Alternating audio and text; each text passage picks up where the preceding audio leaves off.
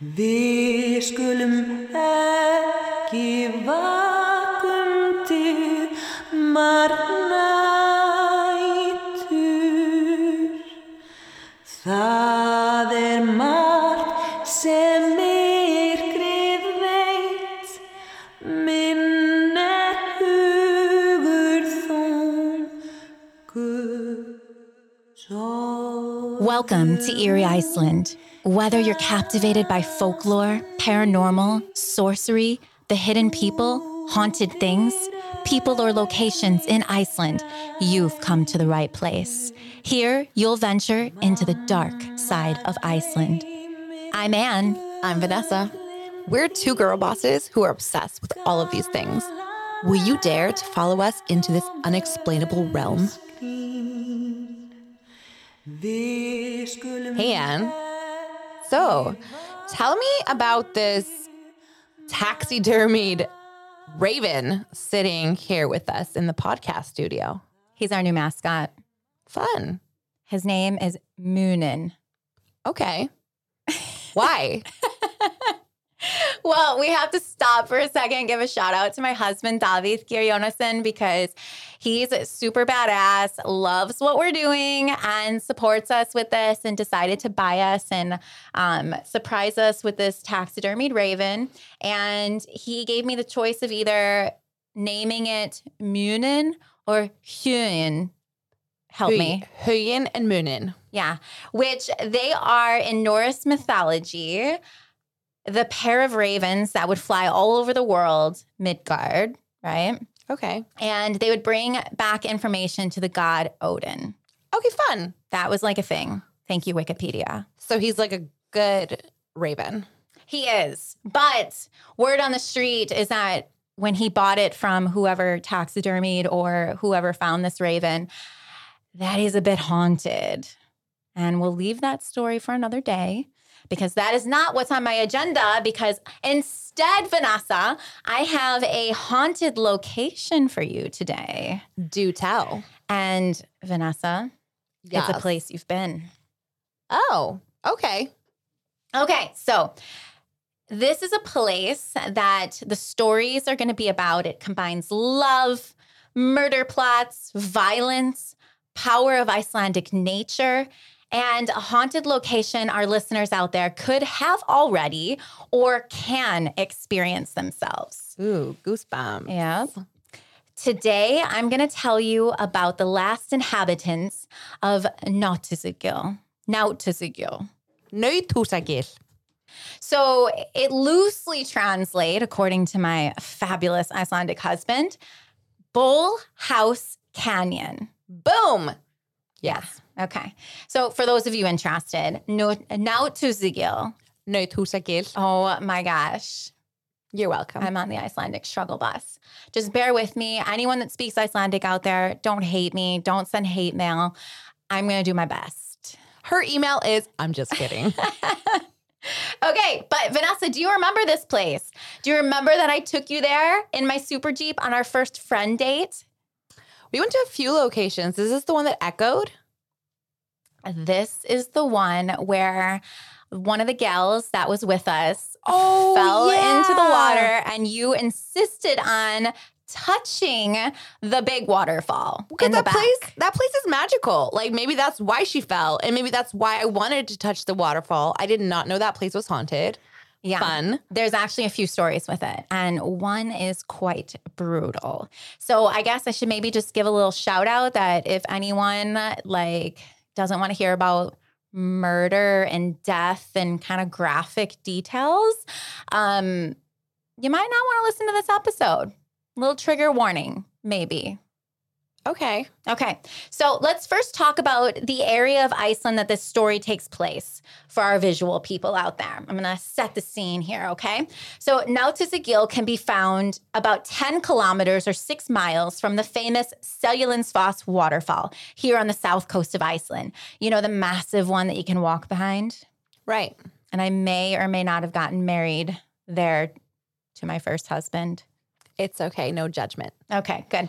All right, so it's a narrow canyon that's sitting on the edge of the Icelandic highlands that's on the way to Thorsmörk. which means that it also sits under Eyjafjallajökull volcano. How did I say that one? That was pretty good, right? Yeah, I mean, if you say it fast enough.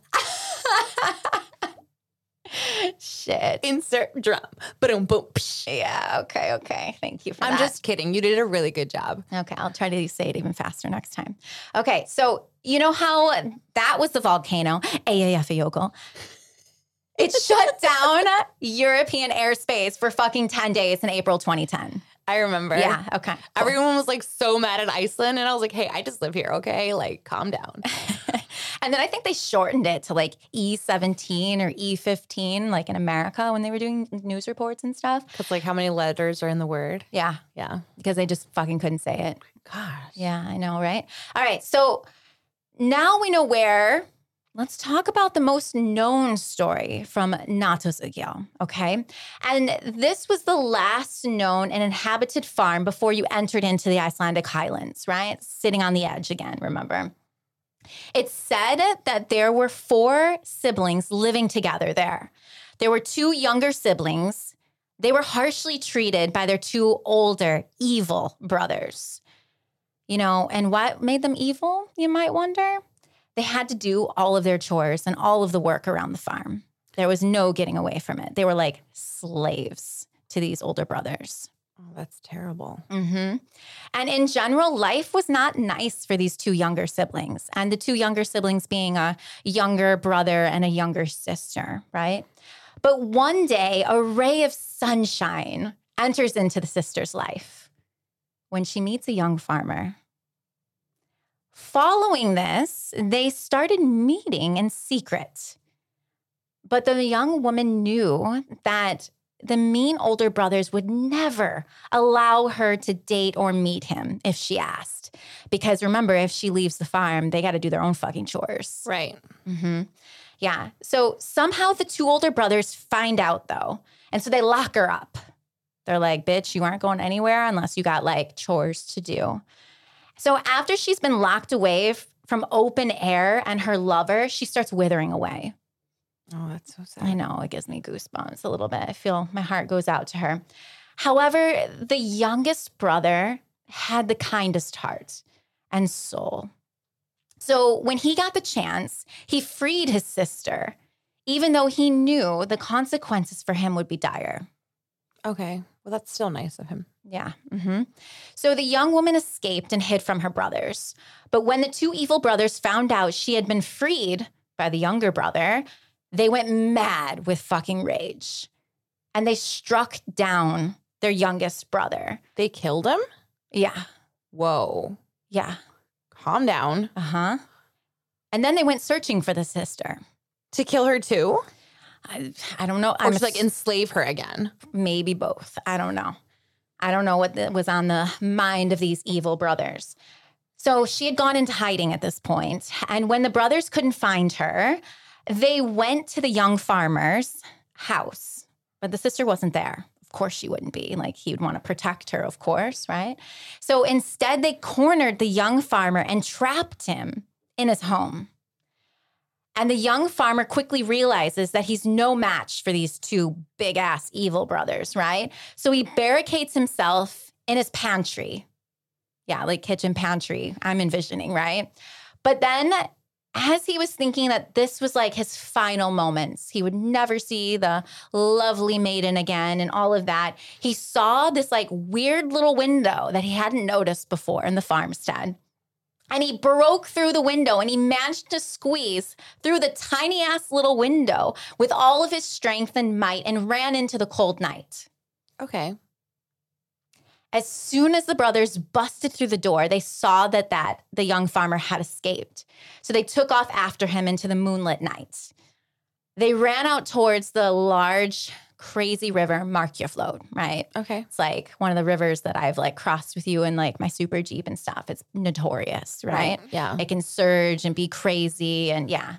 So when the young farmer got to the river, he saw that it was covered in ice. And from experience, he knew going out onto that river was incredibly dangerous. But he thought it was a better option than facing the two brothers, I mean, yeah. especially since they were larger than him. You know, like triple in size, and they were fucking armed with weapons. Yeah, and like angry. Uh huh.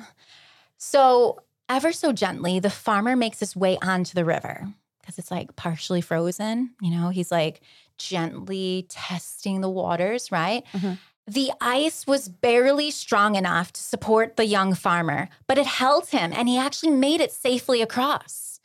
Woohoo, right? However, the two brothers were not as careful.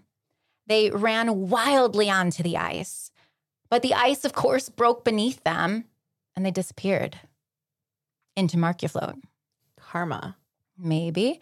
So you might think the story ends there, right? Does, Yeah. it, does it seem like maybe the boy, like the boys, would then be the haunting ghosts here and Markarfljót? And no, but how do you think Nauthúsagil is connected here? There's more. Yeah. Oh, is that where she is hiding? No, but the story takes a different turn. Okay, so you might think the story ends here, but it doesn't, right? Because in the following weeks, the ghosts of the two brothers returned. They were no better in the afterlife than in life, just as evil, right? As they started attacking and harassing people throughout the area. Similar than before, one night, the brothers managed to trap the young farmer again. And this time, there was no escape route for him. The young farmer, however, was quick witted and he played on the two terrible brothers' stupidity. Again, karma. hmm He actually congratulated them on capturing him and said it would be a shame if they only murdered him on that night. He then offered up himself, his mistress, and his unborn child if they had enough patience to wait until the following night. Wait, is the mistress their sister? Or There's- he has a mistress, the sister, and a baby. There's no mistress. Oh.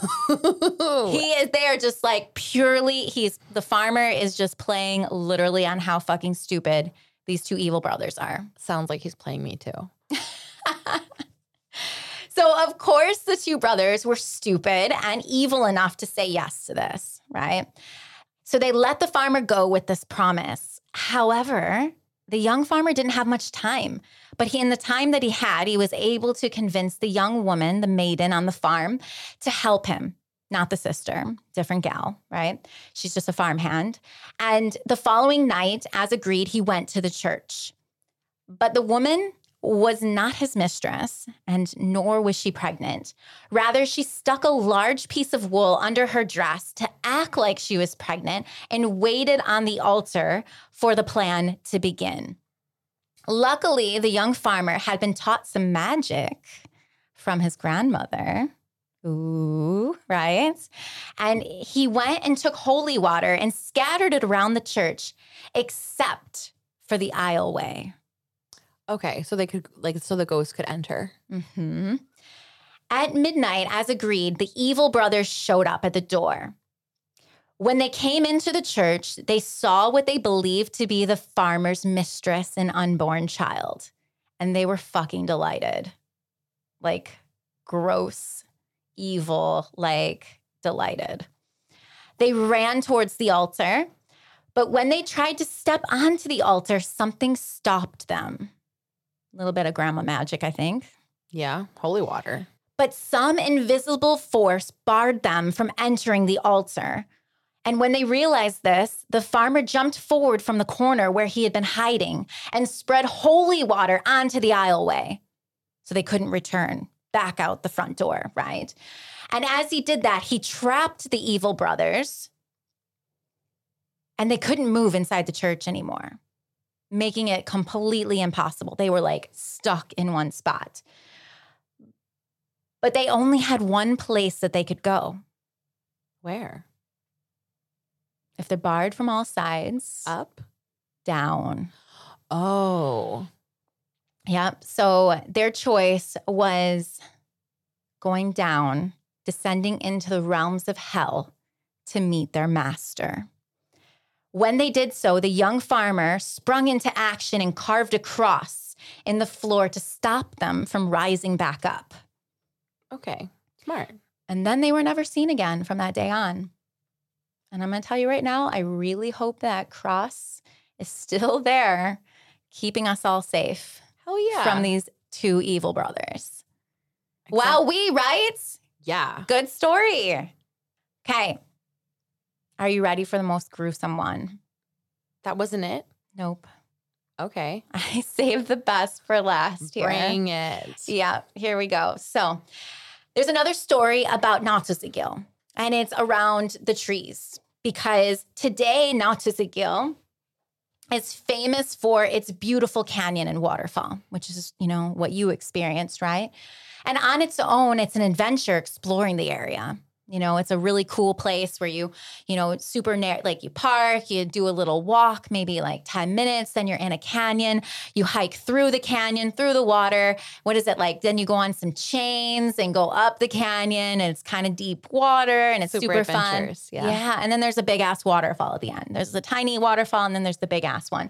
And when you go through this canyon, you're going to notice that there are trees and bushes and, you know, all kinds of different things, right? But However, in the past centuries, this area was most famous for a rowan tree that grew on the northern edge of the canyon. And it was the greatest rowan tree of all of Iceland, like the most beautiful and biggest. And you can actually see it in the Skogar Museum. Ooh, fun. Yeah. Like that's kind of a fun thing to to go and see it. But rowan trees are apparently holy trees and have magical qualities attached to them. So they're sacred, right? And as a result from this, cutting down the trees at Nauthúsagil is and was forbidden at all times. But the farmer in this story, different than our other story, different generation, did not heed the warnings of these legends about the rowan trees. So one day, the farmer decided to take his young son into the canyon of Nauthúsagil. And they started cutting down some of the trees to use as firewood. I know, insert sad face. Super sad.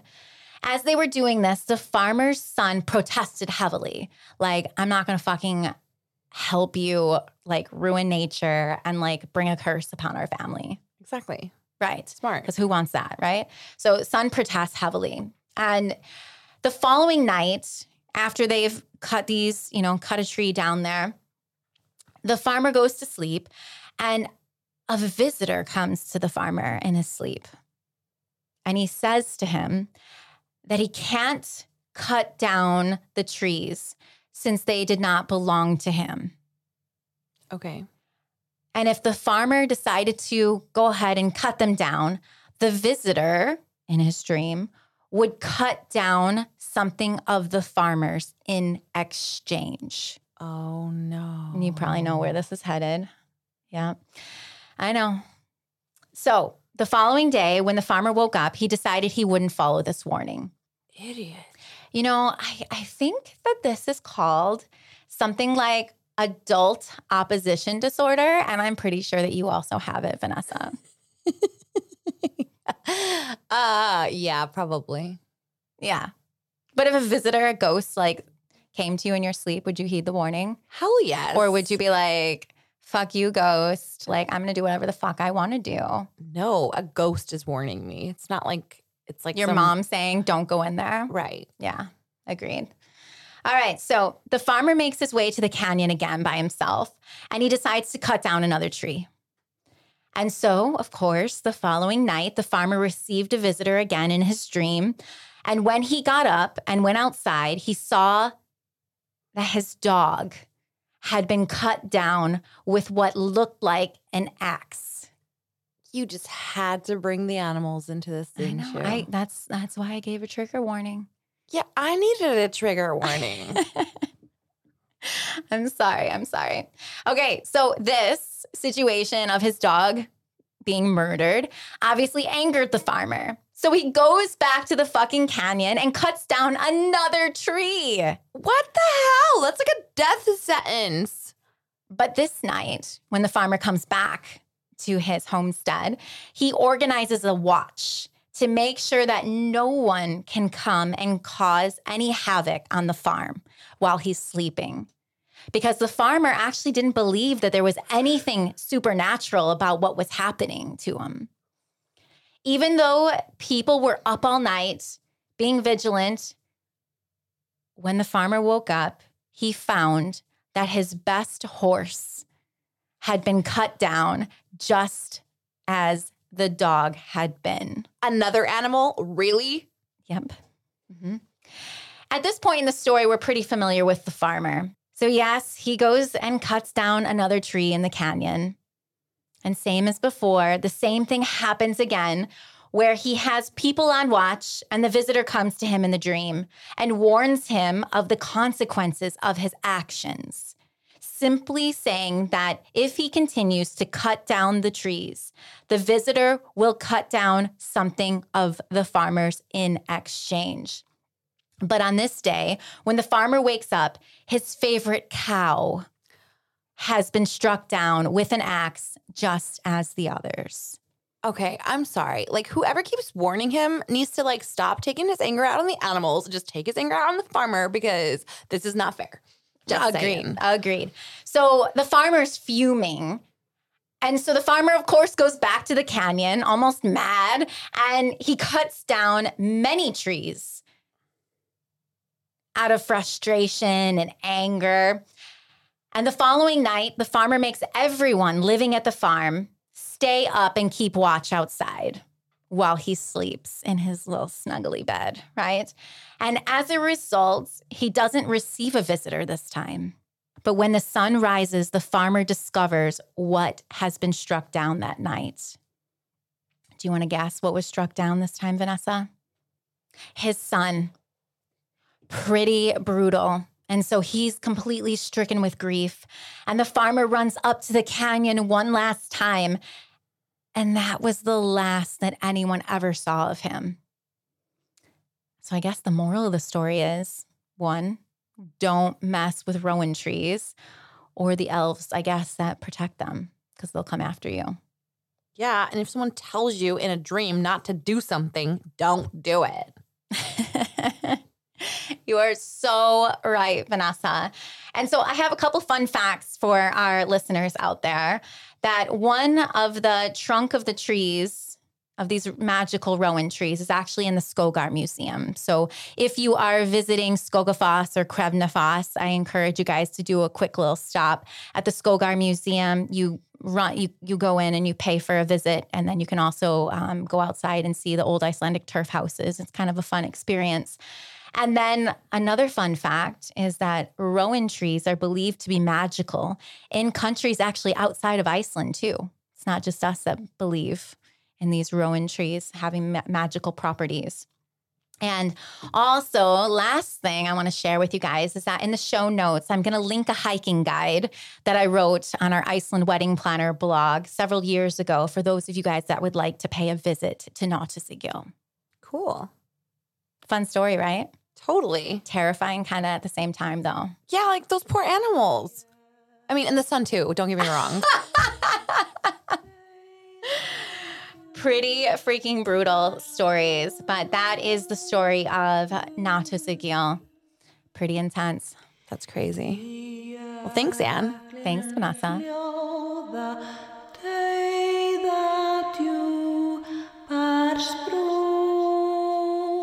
Thank you so much for venturing into the dark side of Iceland with us.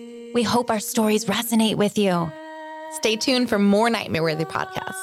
And if you want to hear more, give us a follow on whatever podcast platform you're listening to. You can also find us on Instagram at Eerie Iceland and by searching Eerie Iceland on Facebook. See you next time. Vi skulum